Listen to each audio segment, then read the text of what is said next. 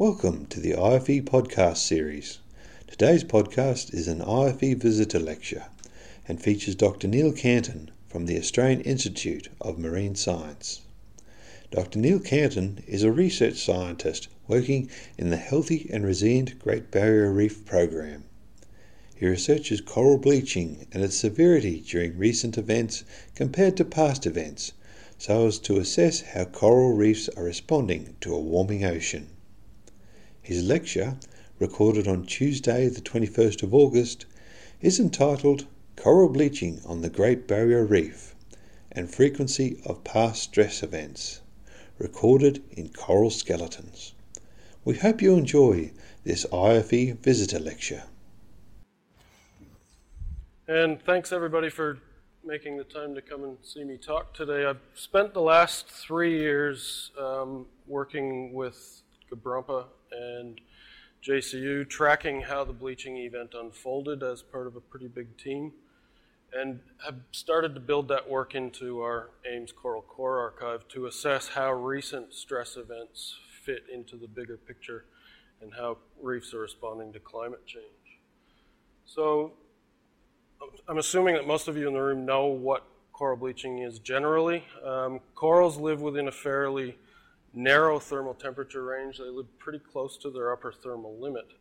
And when temperatures get outside of their normal thermal maximum by about a degree, maybe two, we start to see a breakdown of the generally productive symbiosis between the coral host animal, which you see here as the polyp, and the plant Symbiodinium species that typically is the photosynthetic sugar producing energy source for the coral and why corals are so um, productive in tropical nutrient deplete waters. Um, but during the summer and with ocean warming, we're starting to see more severe and more frequent bleaching events caused by rises in temperature that coincide with calm, clear conditions and high light environments. So, how has temperatures changed for the GBR over the instrumental record. So we have decent estimates of temperature back to about 1880.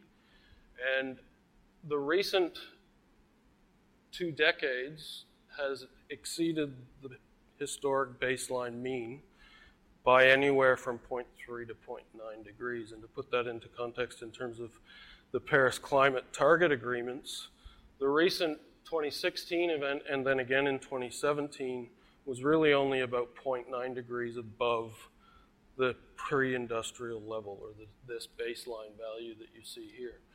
So the, the targets that are set by Paris agreement of one and a half to two degrees, which we're still not sure that we'll actually reach, are really not a good target for coral reefs as we're starting to see unfold over the recent bleaching events. So when we're tracking summer temperatures and responding to a bleaching event, we use a couple different methods. Um, AIMS have weather stations up and down the entire length of the GBR that have in situ temperature records sent back in real time. And then we combine that with satellite sea surface temperatures to compare the subsurface temperature with the surface. Um, the black line that you see here is the historical normal temperature for the central GBR.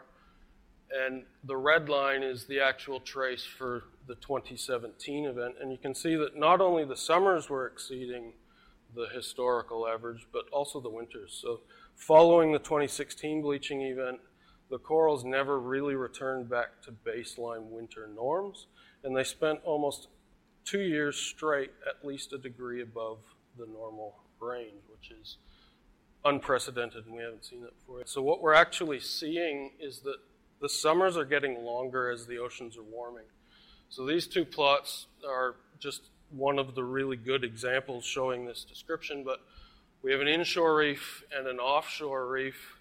The main point that I wanted to show here is that the two lines that you see, the black dotted line is the historical summer maximum value.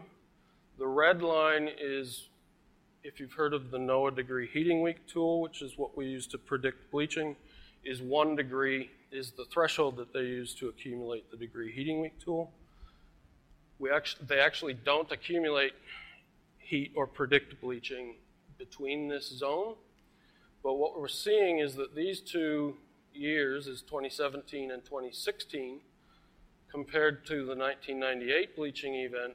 The 98 bleaching event was a very extreme maximum anomaly, two and a half degrees above the summer maximum, but it was short lived. So there was only about a month over that entire summer where the corals were above their normal typical summer value.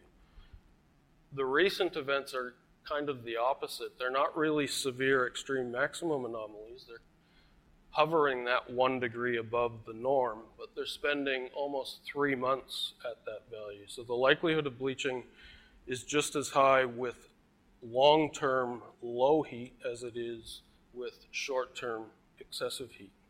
So the summer, as the oceans are warming, we're starting to see a, a longer summer, which is not good for corals either.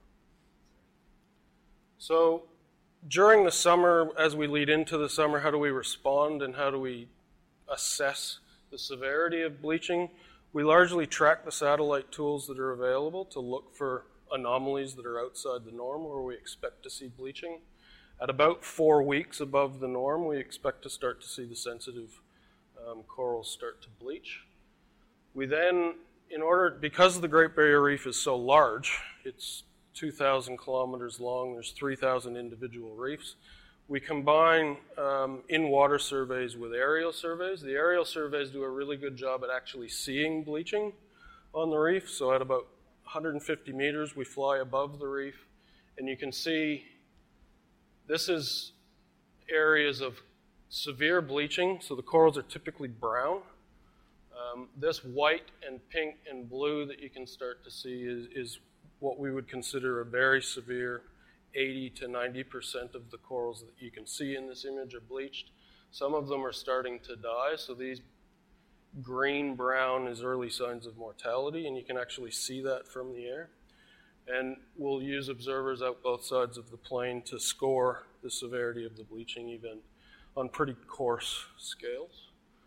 Um, and then we combine that with in situ transects at different depths. So we look at the right at the reef top where the water is going to be um, hottest, where the high light levels are going to be the most severe, and then we also assess how deep the bleaching is, is, is um, extending. Um, we typically use at least a 50 meter, sometimes 200 meter long transects in different sites and different habitats. And we look at, um, we look for signs like this. So this is what a typical healthy non-bleached reef looks like. This was more towards Townsville in the southern zone. Um, and these are what we're scoring as severe. We're starting to see early signs of mortality.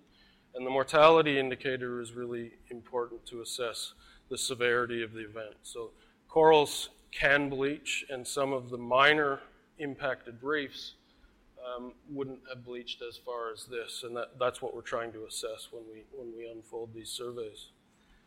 So again, the, the categories and the scores that we're looking, and the levels of bleaching that you'll see, you'll see colonies, and we want to identify tolerant colonies. So these are healthy, not bleached corals. These are what we would consider minorly bleached corals, so just the upper surfaces, less than 50% of the area is bleached. And then the severely bleached and early mortality signs, so these fluorescent pigments. This is dead coral skeleton now being overgrown by algae. And we'll rank the severity of each of the reefs along these categories. Just to give you an example of, of a reef that is severely bleached, um, show you a quick video. And this is what a lot of the reefs, anywhere from Hinchinbrook Island north to Torres Strait, looked like at the peak of the event. So you're seeing virtually every growth form and every um, species of coral, including the soft corals there, starting to bleach. These are fully white.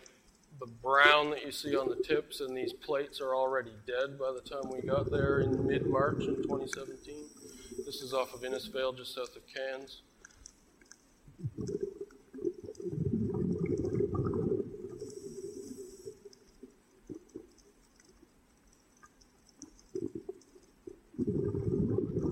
There's a massive coral that's about 80% bleached there. So pretty much one that isn't bleached. So it's about 95 to 98% of the colonies in this transect are, are bleached to a very severe level. And this is the level of bleaching that we're concerned about when you hear about it in the news. This is what we're seeing at a large number of reefs throughout the upper two thirds of the Great Barrier Reef. So the 2016 event, um, largely restricted from Port Douglas North, was bleached to about that level. We saw 81% of the reefs within that sector bleached to that level that you just saw in the video. Um, and then the severity of bleaching reduced as you went south.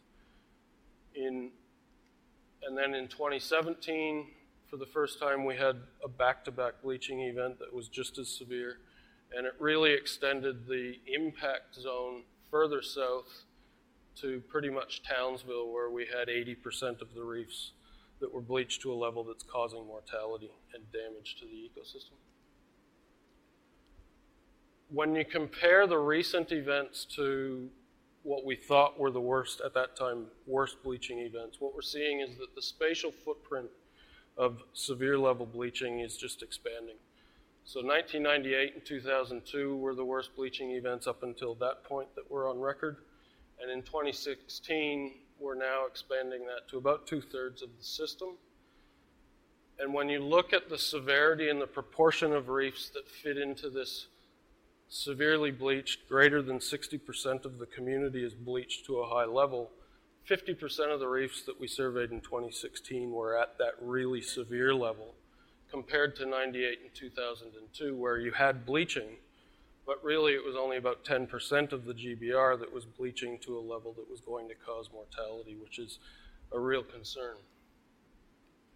And then when you head into these areas that we scored as severely bleached six months later, so these are images anywhere from Innisfail to Torres Strait, most of those reefs that were scored as severely bleached looked like this when we got there. So there was high levels of mortality that we're seeing.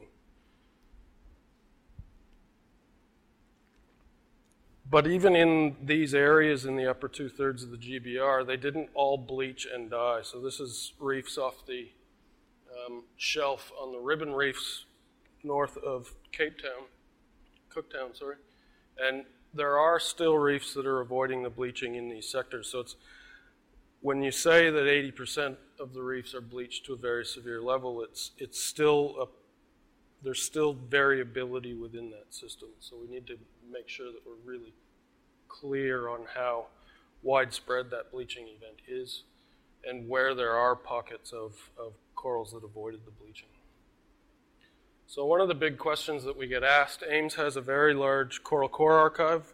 Um, AIMS has been collecting cores since the late 1970s. How do you put, we, we get asked quite a bit um, how severe the bleaching is and has it been seen in the past. There's very little historic reports of bleaching for the GBR.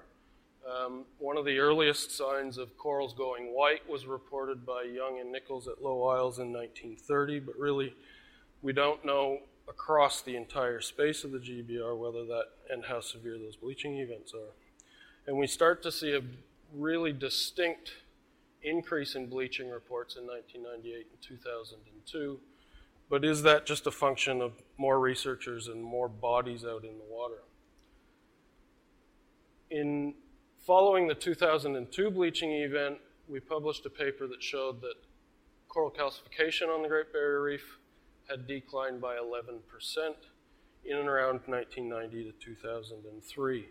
And at, before the bleaching event started, we started down the path of assessing whether this declining trend was persisting or whether there was any signs of recovery. So we use long-lived, ble- long-lived massive Porites corals. Some of them can grow some of the oldest cores that we have. They're long lived individuals up to about 400 years old. They're one of the most tolerant coral species in the community, which means that they survive a lot of the bleaching events. And when they do bleach, they largely just bleach on the upper surfaces that are exposed to the light. And so you see a bleached colony there, and you see a colony there that has signs of mortality, but there's surviving tissue around the edges that can then overgrow those scars of, of partial mortality. And we can look for those scars in the coral cores. So we take core samples from the middle of the colonies, look for this maximum growth axis, and they reveal annual density bands just like tree rings. So we can use these bands to age the coral and look for signs of stress um, in the coral. The signs of stress that we see within the cores under X-ray include um, reductions in growth. So if you look at the pre-baseline typical growth rate before a stress event, and we can compare the post-stress event growth rate. We see a drop anywhere from 35 to 75% in extension rate for a certain period of time. And we also see these high density stress bands that are significantly higher than post stress or pre stress. And we also see those signs of, of partial mortality and those scars healing over. And what we start to see and we look for and compare how long the cores recover. Um, so, really, quite a powerful tool to assess the historical frequency of these stress events. So, we've we added to the collection um, in 2012 and 2013. We have a total of about 123 cores that colonies across the entire GBR that range anywhere from 20 years to 420 years. So we're looking for signs of stress over a fairly long period. And we have 20 colonies that are at least 85 years old. Um, so we, these cores, some of them are four, five meters tall. They grow at about a centimeter a year, sometimes two centimeters a year in the far north. Um, and the time period that we're assessing signs of stress includes from 1563 to 2012 in this study. And we really don't see calcification anomalies when you just look at the cores back through time until 1982. We, so we start to see a small number of the colonies starting to show signs of stress in 1982, and then a significant increase around the 98 2002 event. And what we also see is, an, is actually an increase in calcification over that time period. So as temperatures are warming, we're seeing a 22% increase. This is calcification rate on the left as a percentage, so that's the, the typical growth rate of all of the colonies in the study. And then this is the number of cores that cover those time periods. Until you get to a stress event, and then we start to see that abrupt decline in calcification rate. And, and that calcification rate actually only persisted for about four years. So we're starting to see recovery. There's about a 10% decline following the 98 bleaching event. Um, but by 2004, all of the cores were back to exceeding baseline growth rates. So there is recovery in the calcification rate until we get an abrupt stress event impacting on that. so just to summarize, that the 2016 and 2017 event is clearly the most severe bleaching event on record. Um, and for the first time in the Great Barrier Reef, there wasn't a gap between a stress disturbance event. We had a consecutive bleaching event back to back, which is shortening the recovery window for these reefs. Um, we see that calcification rates have actually increased by about 20 percent um, over that time period until we see abrupt declines caused by the bleaching. And the stress events really, we don't see anything observed in the cores up until 1982. So they are increasing through time. Um, and, and these events are rare for the GBR.